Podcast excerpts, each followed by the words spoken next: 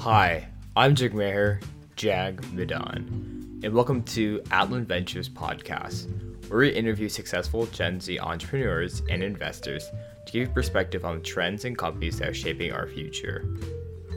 Atlin Ventures is a one million dollars independent student fund based in Minneapolis, Minnesota. We write seed checks and companies solving problems felt by our generation, and since our inception in twenty eighteen, we have backed thirteen companies.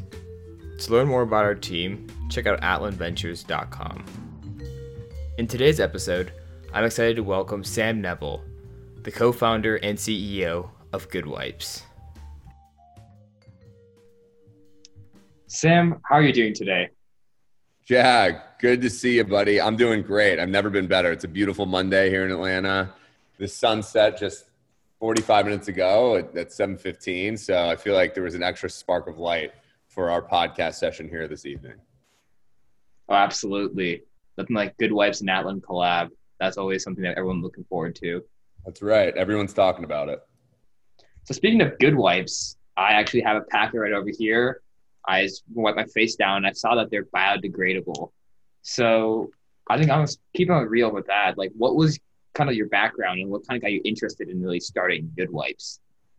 Yeah, I'm, well, and thank you for for trying out the wipes. And look, they're just they're so much fun. They feel so good. That's really what we wanted to create. And really, it came this origin where my business partner Charlie and myself, look, we met in college, so it's kind of unique that our investors are in college, and we love that. Um, it just shows the the full circle bond, the circle of life. I think that movie was Lion King. Uh, yeah, that's right, Lion King, Simba. Beautiful stuff. It really. It was born out of college. It was born out of necessity. You know, I met I met my business partner Charlie in the bathroom of this upstairs of this fraternity house. It was this this filthy bathroom, and we both had baby wipes. And we're like tiptoeing our way out of there because it was it was it was just a dump. We bonded over the fact that we both wiped our butts with baby wipes, and converted all these other people to start using baby wipes. And for whatever reason, you know, initially they said we were ridiculous, but then after that, everyone started using them. And so we knew we had something a few years after college. And, you know, we actually lived in Minnesota for a bit, but which we love. Minneapolis, one of my favorite cities, one of the best cities in the country. And, and, you know, after college, we, we kind of looked back and said there was a lot that could have changed with that experience. And one was the, the eco-friendliness of the product. You, baby wipes are not meant to be flushed. Of course, we always threw ours in the trash can, you know, with remnants on them, unfortunately, but we did. We were always responsible. But now we were able to to source innovation that's one hundred percent flushable, one hundred percent biodegradable, breaks down the ground. So for those who are camping, and then if you, you know, for well-maintained sewer systems, you're good to go. And that was something that was really important if we want more people, inviting them to the hygiene revolution. Absolutely. And with that being said, like, could you elaborate like where you went to college and kind of, let's say, like your journey between convincing people to use baby wipes? We wanted to. Charlie and I were just very ambitious. We didn't know how to go about it at that time, seven and a half years ago, um, or thirteen years ago when we were in college. But, you know, the just the, just the sheer wanting to share that experience and feeling with others, with our friends or people we don't know, to convert everyone. It's just, that's what drives us every day. That's our purpose, to inspire people to feel good. Because when you feel good, you do good. And the reason why I kick butt every single day is because I feel fresh and clean with Good Wipes. It's very, it's it's really simple. It's not, Jack, it's not rocket science. That's what we tell everyone when people ask us about it. We we just say A plus B equals C one thousand, baby. So with the whole journey of just keeping it simple, like, what did you learn about building a product, Good Wipes, and building a brand around this simple state? So funny that you asked that, because it's taken us a, a painstakingly long time to reduce and reduce and reduce and reduce to gain this simplicity. When in reality, the entire time we've been running this company, it, it's really the most simple of things. Use, like I said, A plus B equals C one thousand, right? Wipe your butt, feel good. You can do good in the world. It's really that simple. And so we're kind of doing this thing. We talked about this last week, where we're transcending, you know, this simplicity into happiness from something as simple as a, a butt wipe or a body wipe, and how that simple act, that simple experience that you have to do anyway all day, or at some point of your day, not all day, hopefully, is how that could just make you feel so amazing. And so we're saying we want to come into this category. Here's what we've learned is we're trying to come into this category. It's so old. It's so normal. It's so vanilla. It's toilet paper. And we're coming in, we want to create this whole world around it. But at the end of the day, it's still this really simple act. So we have this kind of this juxtaposition, this duality going on, where on one side you have, we're creating this whole brand and there's so much complexity that goes behind it. But at the end of the day, the result is so simple. And we want it to be even more simple and enjoyable for the consumer. And that is something that we're learning, is how we continue to, kind of like how we were talking about, go from the complex to the simple and make it work for people. Because when it works for people, that's when everyone wins. That's awesome statements over there. That's something really growing with the Gen Z perspective of just kind of building community. And we're seeing that rise in, in our investments, companies we see, and as well as with how other more established companies approach that with their marketing campaign. So kind of like with being a front runner in the space, like what's something you've noticed about Gen Z trends regarding community building and also within the C P G space? You know, it's funny because it's it's a lot of talk of investors and brands who want to build community. But you have to look at where community comes from, the desire, the demand. It's not us. It's from it's from the people. People, especially now in COVID, where you don't get to look in people's full faces unless you're on a Zoom call because everyone's wearing a mask, of course, rightfully so. And what people are just craving human connection, and they've been deprived of it more so and more so every day. You're on your phone. It's all digital. And that is not the same as the feeling of being in, in a room with someone or a group of people bonding over similar and like-minded ideas. Or if, if it's a philosophy class and you're arguing against each other, but you all have the same vision to make the world a better place. That's what, that's what the crux of community is. And people are desperate. They're dying for it. Everybody, you, me, in one way or another, you want to be a part of something.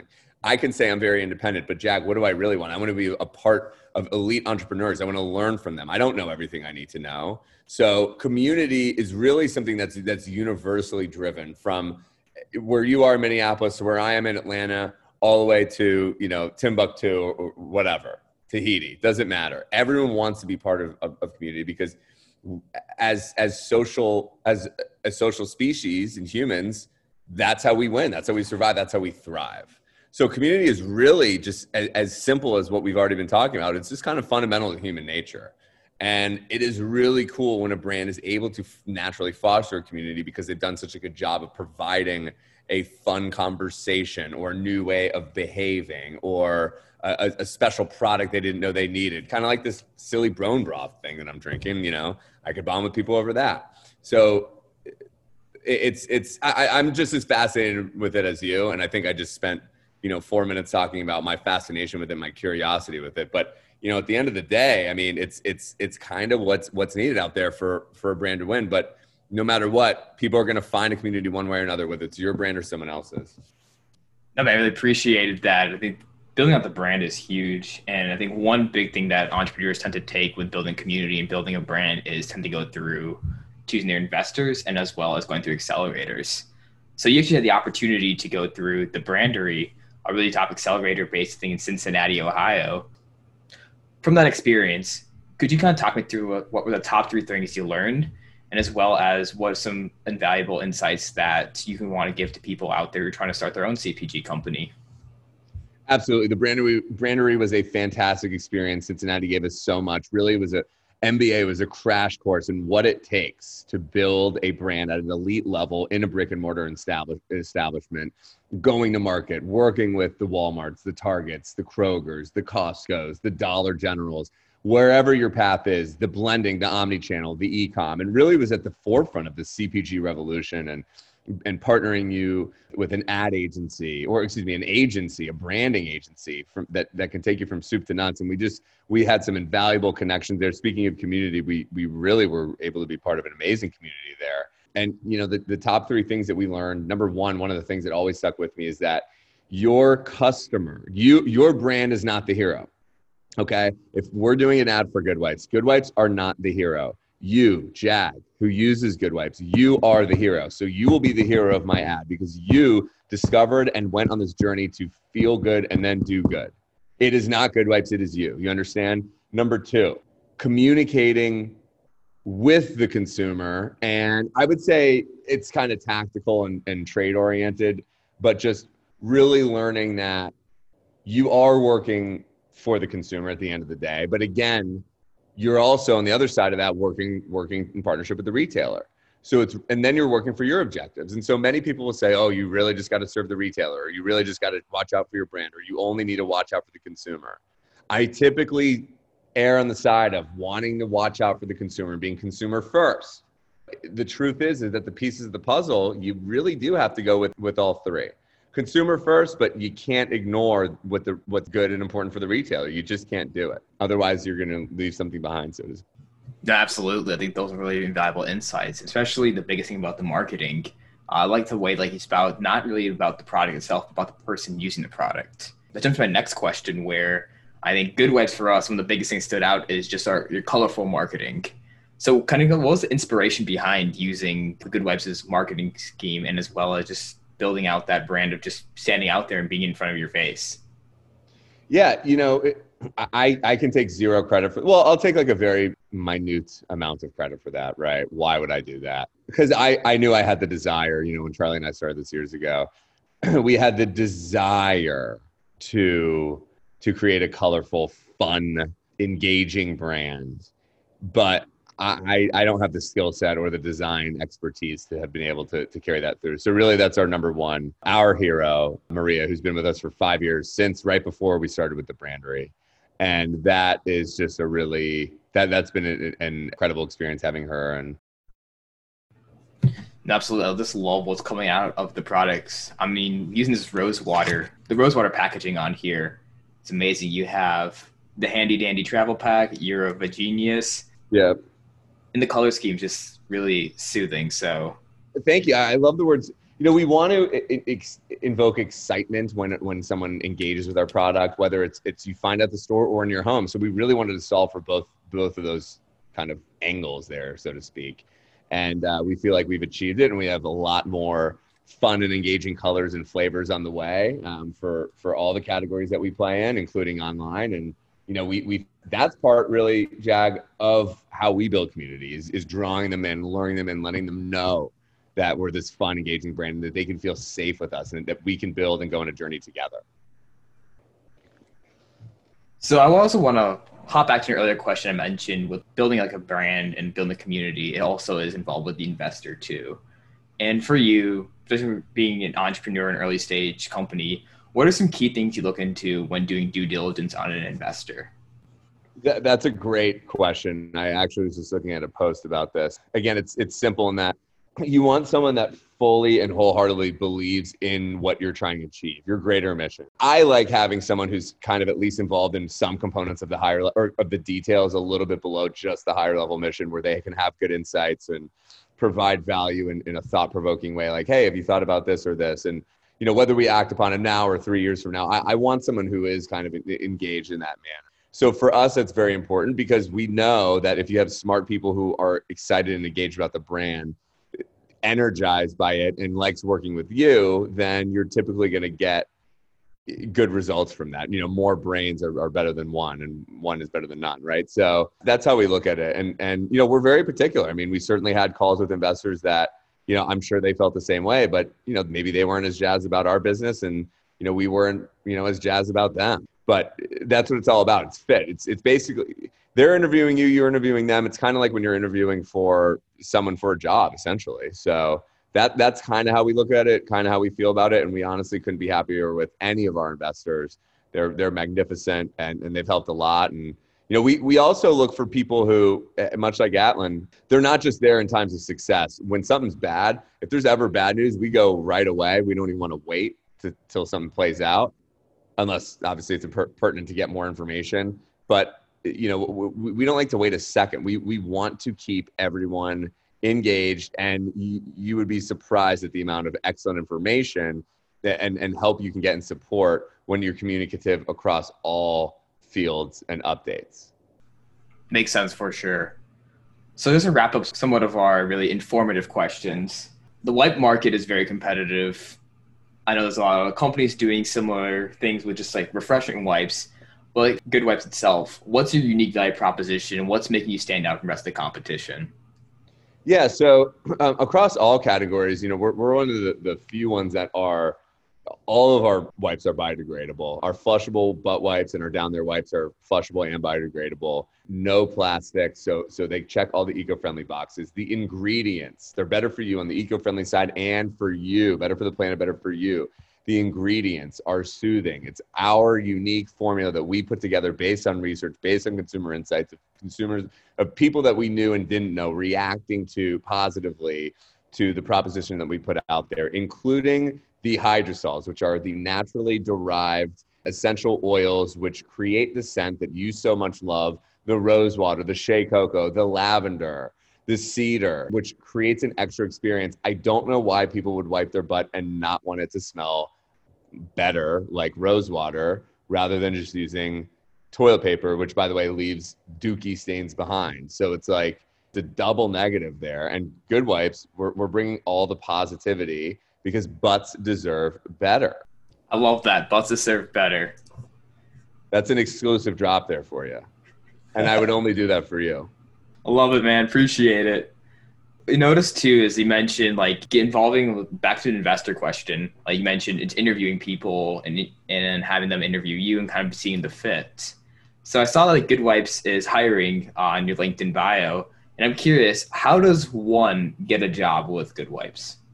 That's a very good question. So, I mean, look, we do look for qualified experience. We really look for hunger, passion. Someone who, who cares about the brand and cares about culture are huge, outstanding components. A lot of people want to join the startup phase. We're really looking for someone who's able and willing to roll up their sleeves, kind of get their hands in the dirty work, which a lot of people think they do. Even sometimes I myself, I'm like, oh, I love grinding. Grinding is easy when everything is going well, but when poop hits the fan, you need to be able to step up and say, I'm ready to do this dirty work. And it doesn't feel good every day. That's the thing that people need to be honest about. You're not going to get jazzed about doing work that you're just kind of like, man, this stinks, or God, I need to catch up on this. But you just drudge through it because you know on the other side of it, there is massive reward and winning. And that's what we're looking for. People that are willing to go the extra mile, to put the extra hour in and hold us to account to build a better brand for consumers, for our retail partners, and, and, and a culture that's going to last forever, so that in not just in two and three and ten years, but in fifty years, people are going to be talking about Good Wipes. That's what we're going for here. Love to hear it. So on the topic of culture, uh, we've noticed that a lot of your LinkedIn posts include nineties hip hop references. What was the inspiration, and then what's been your favorite song from that era? My, uh, that's funny. You know, yeah, honestly, LinkedIn, I, I don't even think about it. I just write. I just write. I literally just say, oh, I want to share this. And I just write, and whatever comes to my head. What I like to do on LinkedIn is, if it's subconscious, a subconscious formula, is I, I find it to be sometimes a silly platform in that it seems overly, not all of it. It's very positive, but some of it seems fake sometimes. Or too forced, forced, I think is the word, not fake. And I just, I just want to have fun with it. And I just, I want other people to have fun with it. Yes, we want to brag a little bit, but I want people to have fun and engage. And I like to root people on there. I like to have fun. So I want to create authorship in a different way than just the normal, like, hey, guess what? Or, or what have you. And my favorite authors do that in their own way. They're, they're writing much more impactful, meaningful stuff than I am. But I, you know, I just wanted to come to the platform as something different. And again, not overthink it at all. It's just part of my personal operating system, just to kind of have fun with it. And which is your favorite song from that era of nineties rap? Oh boy. nineties rap. That's a, that's a tough question. Hmm. Hmm. What's my favorite song from the nineteen nineties? I mean, I don't think I could pick just one. I don't. I don't even think. I think it's it's it's it's R-rated, and I'd like to keep it P G. So I'm actually going to decline to answer the question. I don't have a good answer. There's too many to name. All right, name name one of the ones on the list, because you didn't give me the, a one. I gave you nothing. I know. I, I'm a big Wu-Tang fan um, in general, uh, just of the movement, of the brand, uh, of everything that they do. You know, I would say, you know what? I'm going to give you a song right now. You you hold your horses. I do love Ghostface Killah. Him and Raekwon are my favorite of the Wu-Tang Clan. And the song that I would say is Winter Wars, but no one knows that song. Okay, I've not listened to that song in oh, a it's while. The, it's, the, it's my favorite song. It's my favorite song. It's absolutely my favorite song. Since you gave me one, I kind of pressure tested you. I'll give you mine. I'm gonna have to say, tough ones like for P G rated. I'll keep any Will Smith song because he doesn't use the language of older people in his music. Yeah, no, but, he does a good job. But I think my favorite song, I have to say, was "Good Day," Ice Cube. Oh, that's a good song. I like that song a lot. Yeah, that works. That's a really good song. Sure thing. I mean, describe the day in Atlanta, so if it was a good day for you. It, it absolutely was a good day. It definitely was. It definitely was. And then for you, following up with that, like what's also kind of your favorite hobbies, favorite books or podcasts that you listen to as well? Yeah. I, I read a lot of Scott Adams. He's the author of Dilbert, Dilbert.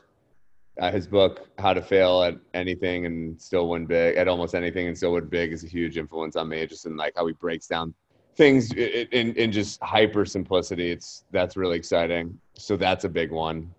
And then, you know, podcasts. Uh, I'm here. I, I like Mind Pump. It's a great one. It's a fitness podcast, but they're they're brilliant. And I don't really, nah, I mean, there's too many going on. How, how am I supposed to listen to all of them? Atlin Ventures is probably my number two. Appreciate the shout out there. Of course. And then favorite hobby, just.